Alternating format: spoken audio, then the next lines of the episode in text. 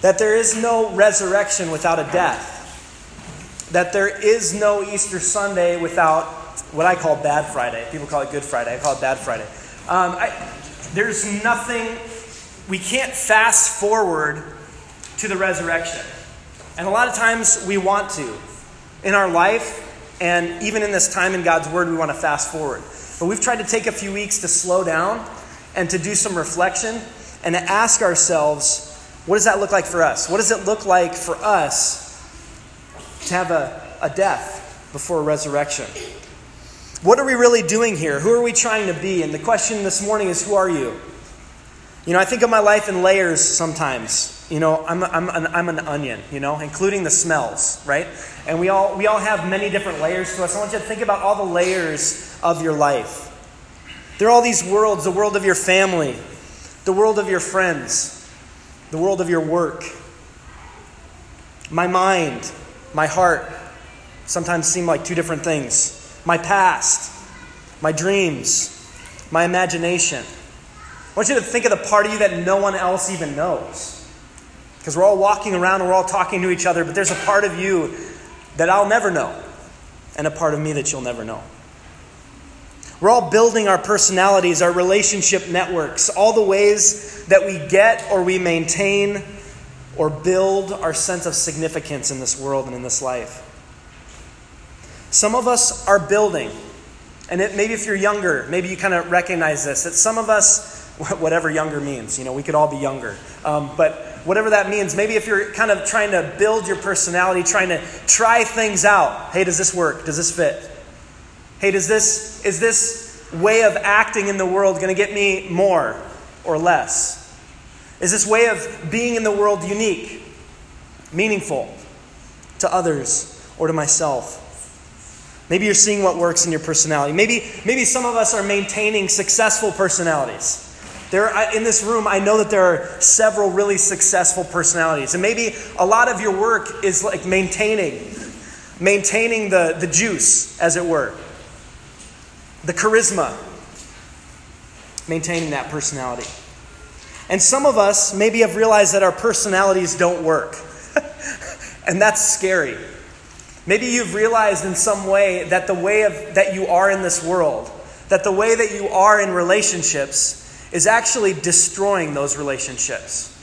That instead of creating or cultivating the intimacy that you're trying to get, maybe you found that you've gone as far as you can go and it's hollow. And you have to kind of rethink things and reflect. Some of us are desperately trying to fix the broken things in us and everything in between. My question this morning is how's it working out? How's it working out for you in your personality, in your mind, and in your heart, in that place where no one else goes? I'm talking about the thing behind the thing behind the thing, the part of you that no one else knows. I'm 33 years ancient. Sometimes I feel like I'm 5 or 50 or 500 years old. On, on, on one level, I'm trying to maintain a personality. At another level, I'm trying to deconstruct it. At still another, and maybe this is the healthiest place for me as we approach Good Friday and as we approach the death of Christ for us. I'm beginning to see that instead of trying to construct a life, that I have to lose mine in order to find something else, to find something more real, more meaningful. Let's pray as we dive into God's Word today. Why don't you bow your heads and close your eyes? I want, I want you to think about the landscape of your personality. What do you do to maintain, to create relationships, to keep the plate spinning? Maybe the question sounds like this in your head and your heart What do you do to be significant in this life? How are you getting your significance? Is it your identity as a mother? Is it your identity as a father? Is it your identity as a worker, as a son, as a daughter, as a brother, as a sister? as a ball player,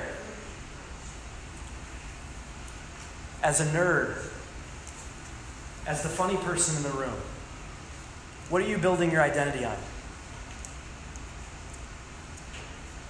How are you significant in this life?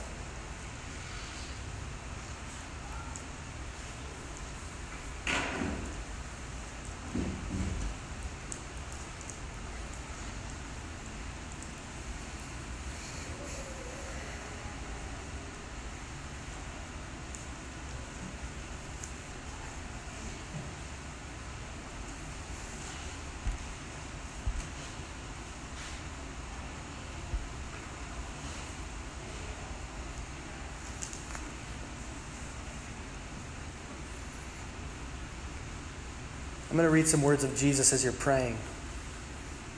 And I just want to throw them out. We're going to talk about them here in a minute, but I want you to really listen. Listen in that place that's behind all the stories, that's behind your personality. Jesus says, If anyone comes to me and does not hate father and mother, wife and children, brothers and sisters, yes, even their own life, he cannot be my disciple. Whoever does not carry their cross and follow me cannot be my disciple. Just sit with that for a second. It's a tough text. Sit with the words of Jesus for a moment.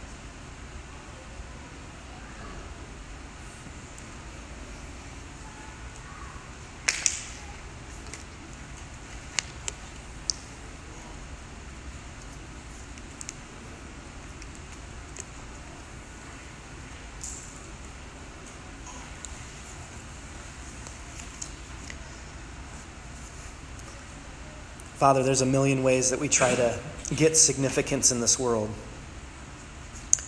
a thousand ways that we identify ourselves,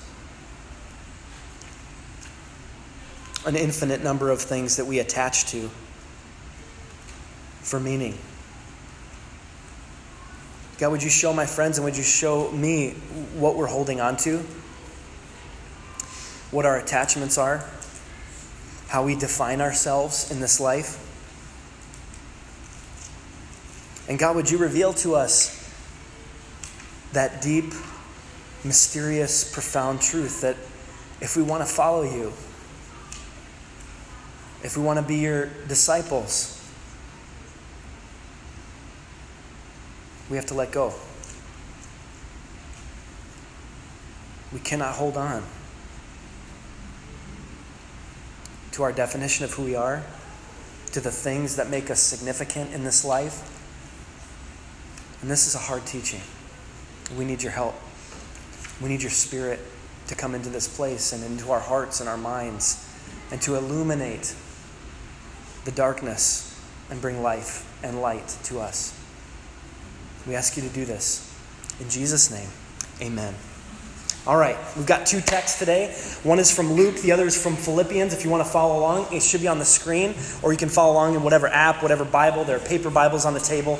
Let's go. Let's get it today. Let's check out the words of Jesus for us as we approach Resurrection Easter Sunday. It says this in Luke chapter 14, picking up in verse 25. Large crowds were traveling with Jesus, and turning to them, he said, now, the first thing about this, before we even get to Jesus' words, is that Jesus was in the public eye for three years. Only three years. His life was brief. But his public ministry, you, and that should be in air quotes because he didn't look at it that way, that would have been a concept foreign to him. But his time in the public eye teaching was only three years. That's it.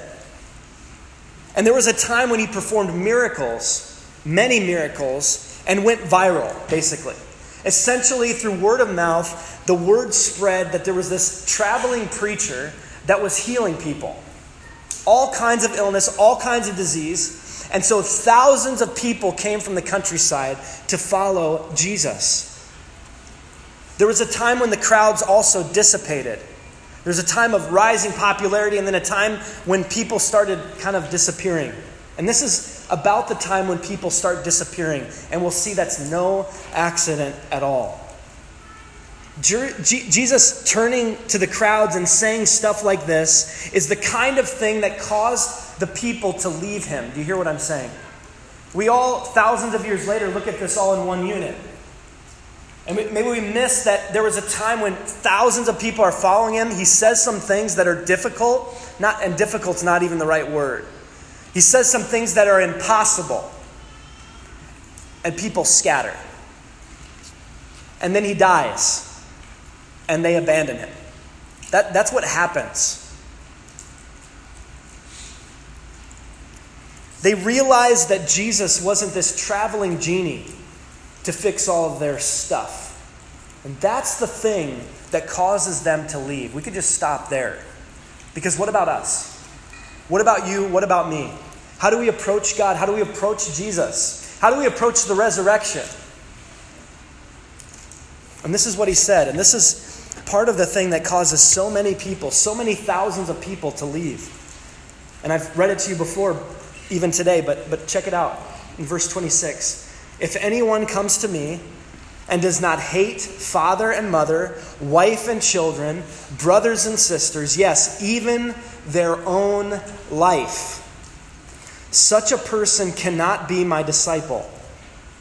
And whoever does not carry their cross and follow me cannot be my disciple. These verses have always bothered me. Always. I feel like in my life, and again, I'm 33 years old, I think, yes.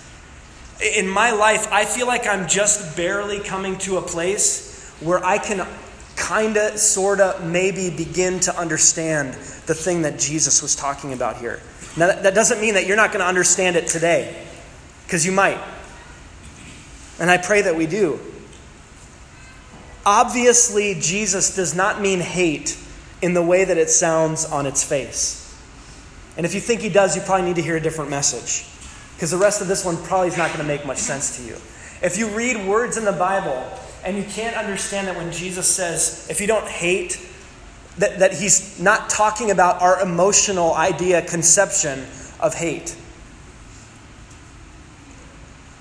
He doesn't mean that.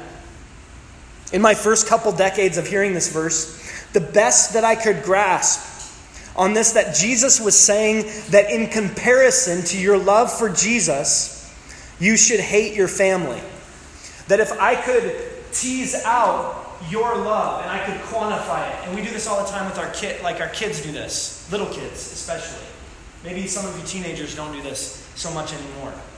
But Haven will put a name on how or a number on how much she loves something.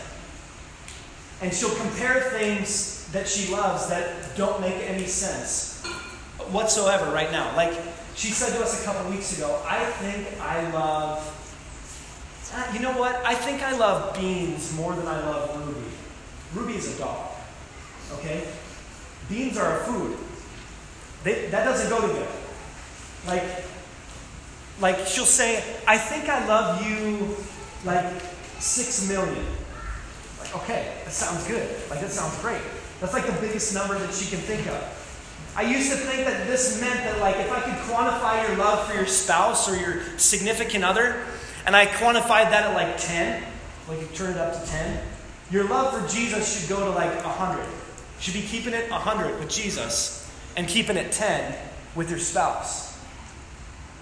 That, that is a little better than just hate, right? But even that does not really kind of get at the thing that Jesus is actually saying here.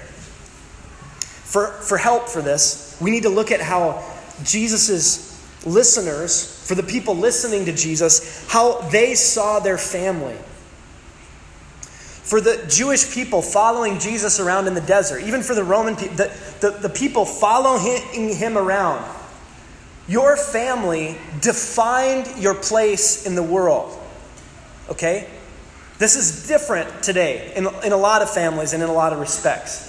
And you have all grown up in a very ruggedly individualistic culture. So we have this idea that I am not my family, you know? I'm not my mother. I'm not my father. I'm going to strike out on my own. I'm going to make a new way. I'm going to do my own thing. So for us, even accessing this, and some of you all come from different families where your family did define you. And maybe you can kind of relate to that. I think we all can. Anyone in a family can relate to this. But in Jesus' time and in his place, your family defined your place in the world. They defined your identity. Jesus is saying that if you cannot renounce the things that your culture says defines you, what identifies you, what you are attached to. Jesus is saying not that you need to go and like cuss out your family and leave your family and throw your family out of your house. In no way does he mean anything like that. He's talking about in the place, behind the place, behind the place, behind the place, behind all the stories that you tell yourself about yourself, behind your work and how that defines you in the world, behind your family relationships and how they define you in the world, behind even the story that you tell yourself about yourself. Because what does he say? Yes, even their own life. Jesus is saying if you cannot renounce your attachment to your family and to whatever else defines you, you're not going to be able to follow me, he says. If, if, you're, if you're questioning what I'm saying, like if you're saying, well, are you really, like, he says hate, so. Now, what does Jesus say about the people you hate, by the way? In case you need to go here with this. You know, in case you think, no, he means like hate, hate. Like, keep it at 10, keep it at 5, keep it at negative um, infinity, in Haven's words. You know, if you're going to compare to Jesus. Jesus says, love your enemies and pray for those who persecute you. So even if you thought that he was saying that you should think of your family as an enemy of you, it still doesn't work. He says, Whoever does not carry their cross and follow me. Now, if you're in the group of thousands of people following Jesus around in the desert, and you hear Jesus say, If you don't hate, hate your father, They define me. They define my place in the world. I don't know who I am without my relationship to my father and to my mother and to my sister and to my brother and to my spouse. They define me. I don't, I'm untethered. And then he goes on to say, Whoever does not take up his cross and follow me, for the people hearing Jesus, the cross is not like a gold necklace around their neck. No offense to anyone who's wearing one. It helps you remind you of Jesus. I'm not, this is not what that's about. But that's not what it meant to them. When he says, uh, whoever does not pick up their cross, he's saying, like, if you wanted to really apply it to our day, around your neck should be like an electric chair. Or, or I guess a needle, because that's how the state kills people. For people in Jesus' day, the cross was not a sign or a mark of victory in any way, not in any small way. It was a sign of a humiliating, torturous death. There were Romans who had crucified hundreds of people along the road on crosses, like the one Jesus hung from. And they would just plant the crosses as a warning to anyone who didn't fall in line. When he says, Whoever does not pick up their cross and follow me, he's not talking about some psychological, melodramatic martyrdom. He's talking about death. He's saying, If you're going to follow me, here is an invitation to renounce all of the earthly identity you have, all of your standing in the world this is an invitation to die. It's actually that an invitation to die, to relinquish all of your attachments to everything. Now, you may be thinking, and I, I, think this too, like, wait a minute. I thought like the resurrection was a way to get what I wanted out of life or to get my problems fixed. Isn't that what Easter Sunday means? Is it like the cross is the cross because he's like resurrected and it all we all live happily ever after the end, right? That is not the message that Jesus gives his followers. Even if it's the message that we've made. Look at what he says in verse 28. He says, Suppose one of you wants to build a tower. This is already funny because the people following him around are poor people. They're not like people who build towers. So it's already funny. You can like it's it's funny that he says, suppose one of you wants to build a tower. Won't you first sit down and estimate the cost to see if you have enough money to complete it? And all the people said, infinity.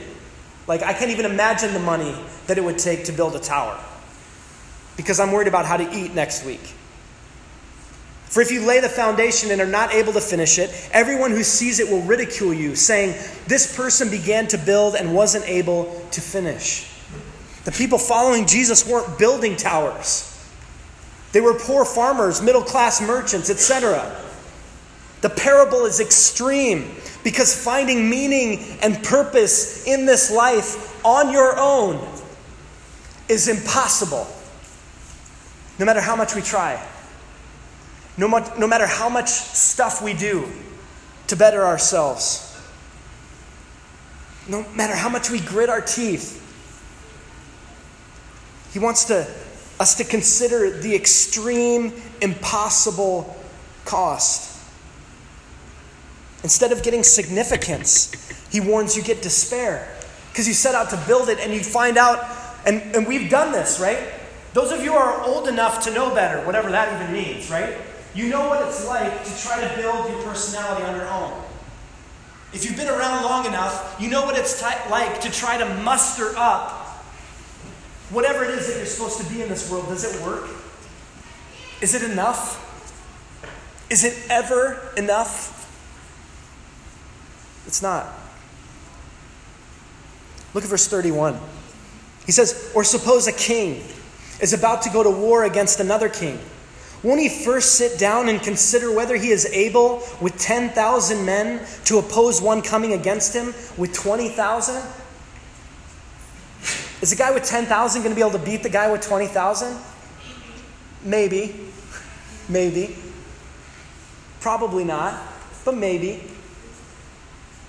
And if he's not able in verse 32, he will send a delegation while the other is still a long way off. And what will he do? He will ask for terms of peace. There is a war going on in each one of us.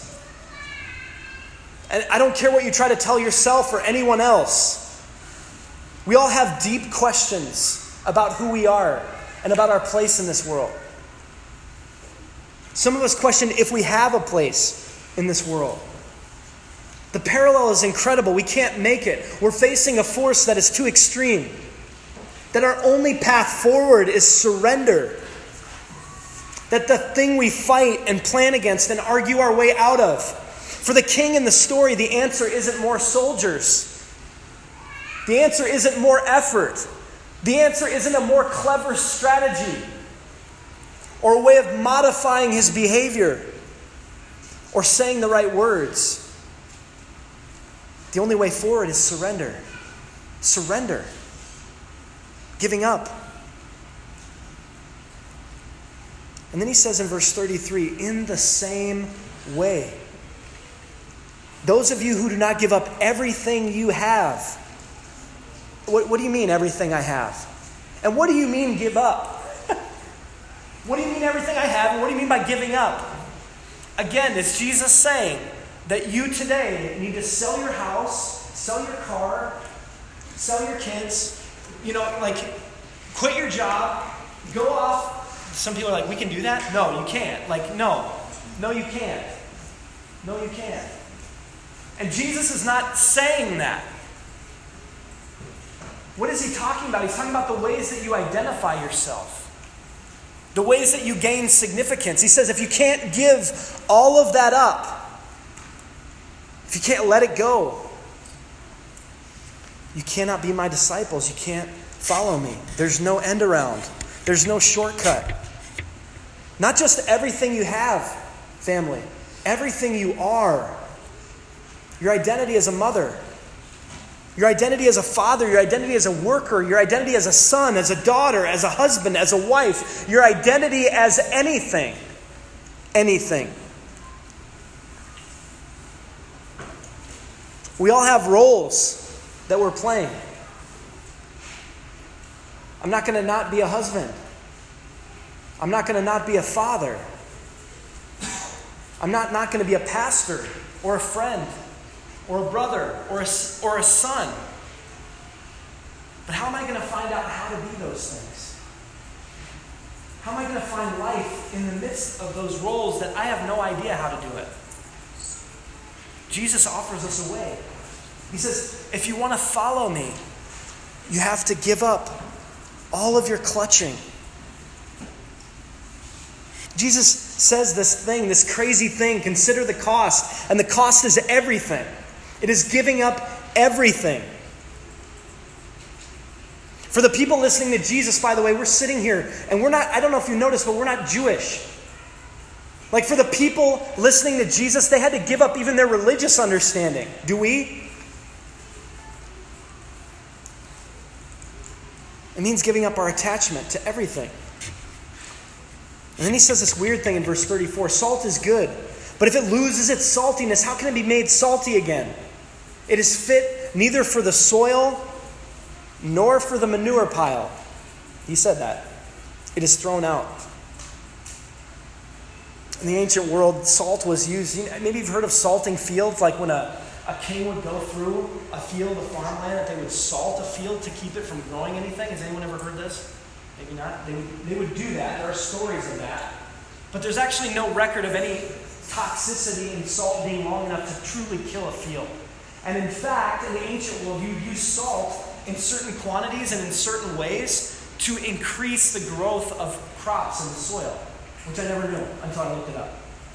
That actually, salt, they would put it over manure, and yes, we're talking about manure. They would put it in manure to keep the manure from fermenting. Just nothing like talking about fermentation of manure on a Sunday morning, right? He's saying that your life was meant to grow stuff. But your life is like the salt. It's like the stuff that helps the stuff grow, not the stuff that grows maybe itself. And then if the salt loses its saltiness, it's not good for anything. It's not good for even the manure pile. Don't you want to be good enough for the manure pile?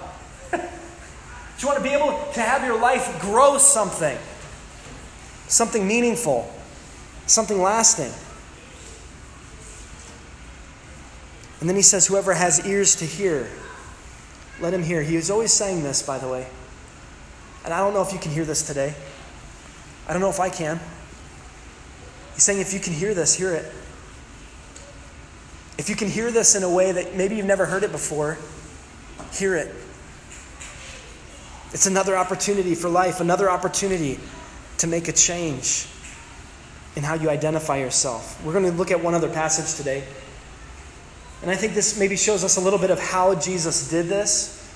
Of even that Jesus is not just like God's Son that says, hey, here's the thing give up everything and follow me. But he actually shows us what it's like to do that. That Jesus walked the road that he intends us to actually follow. Look at Philippians 2. We'll pick up in verse 5, just a few more verses for us today. Paul writes this from prison In your relationships with one another, have the same mindset as Christ Jesus. Literally, he writes, Let this mind be in you. Not your mind. Not your mind with all of its clutching, with all of its attaching and grasping with all of its desperation and justification and rationalization, let this mind, the heart of Jesus, the awareness of Jesus be in you.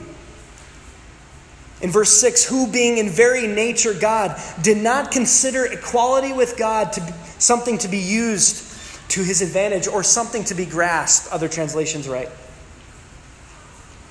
You know, we're going to rush on to the part about Jesus making himself a servant in this text. Maybe you're familiar with it, you know that's where this is going. But before we do this, Paul actually says, have the same mind as Christ Jesus. Does that include verse 6? Because we rush on to the martyrdom angle, except it isn't martyrdom. It is a deep, abiding relationship with God that informs the existence of Jesus. Did you hear what I said?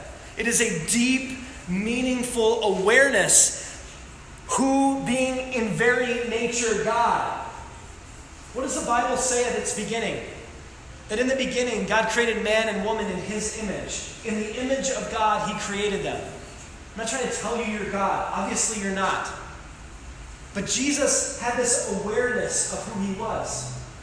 And before you rush on to martyring yourself and renouncing everything, we need to realize that we're created in God's image.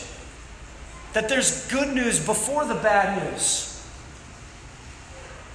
He says, have the same mind as Jesus.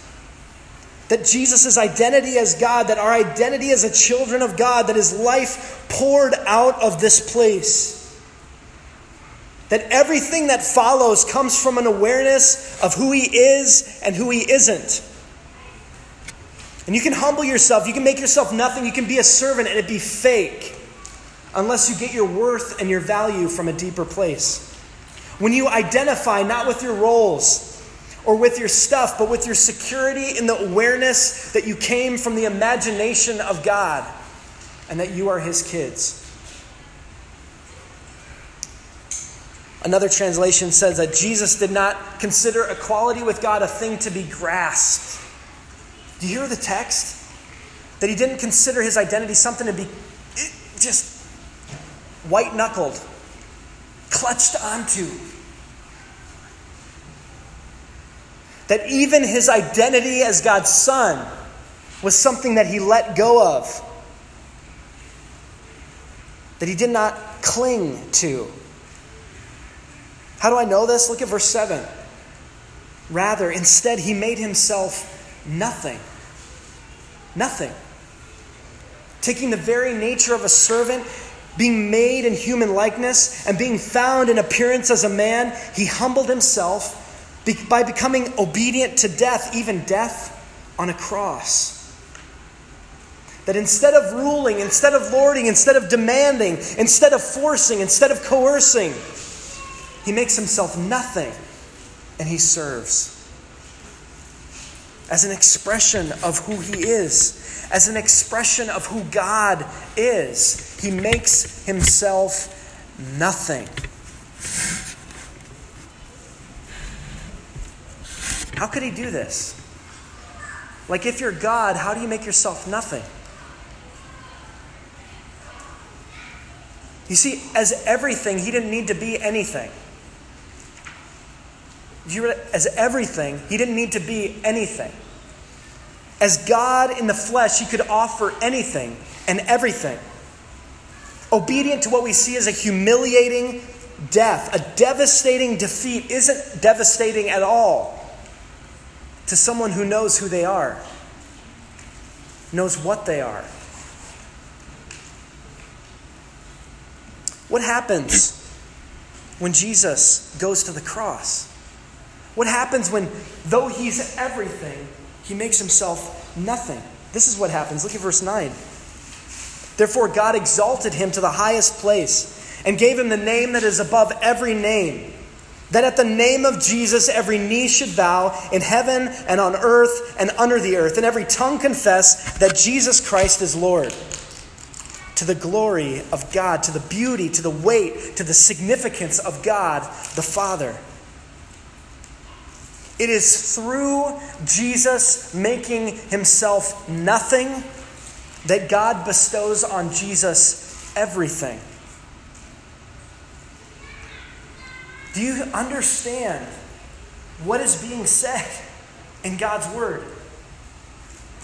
Do you understand that it isn't because of the miracles that Jesus was made everything?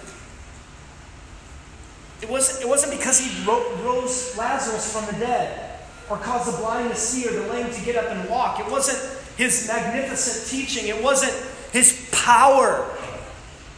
It was his powerlessness, his willingness to be obedient, not to prove anything, but to make himself nothing.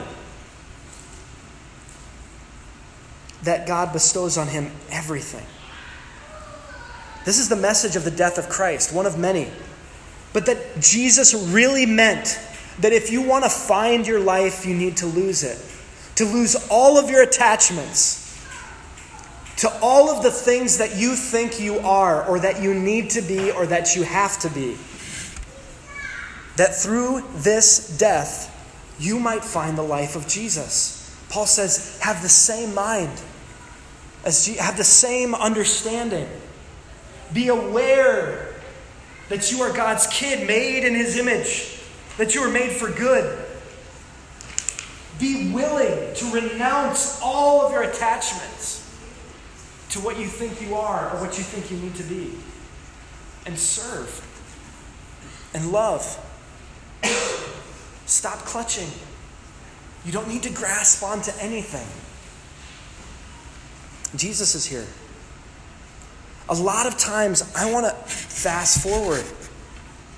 Like if I read past the death part super fast, I can get to the resurrection part. It doesn't work that way. It doesn't work that way. That's not the way of Jesus. If you want to follow him, come follow him. Come give up everything.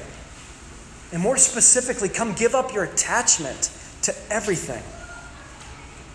Not that you would cease to exist, but that you might find your life with Christ. If anyone wants to come after him, you need to take up your cross, die to yourself, and follow Jesus. Why don't you bow your heads and close your eyes? Take a minute. This is a tough teaching. This is a heavy word.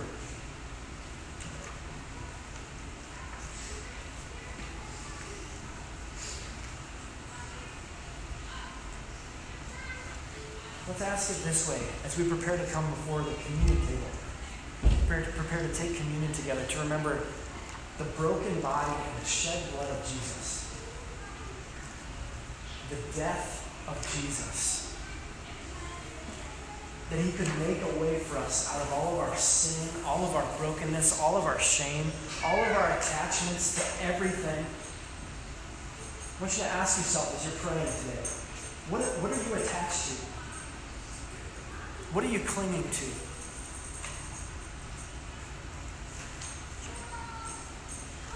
Central to communion is confession.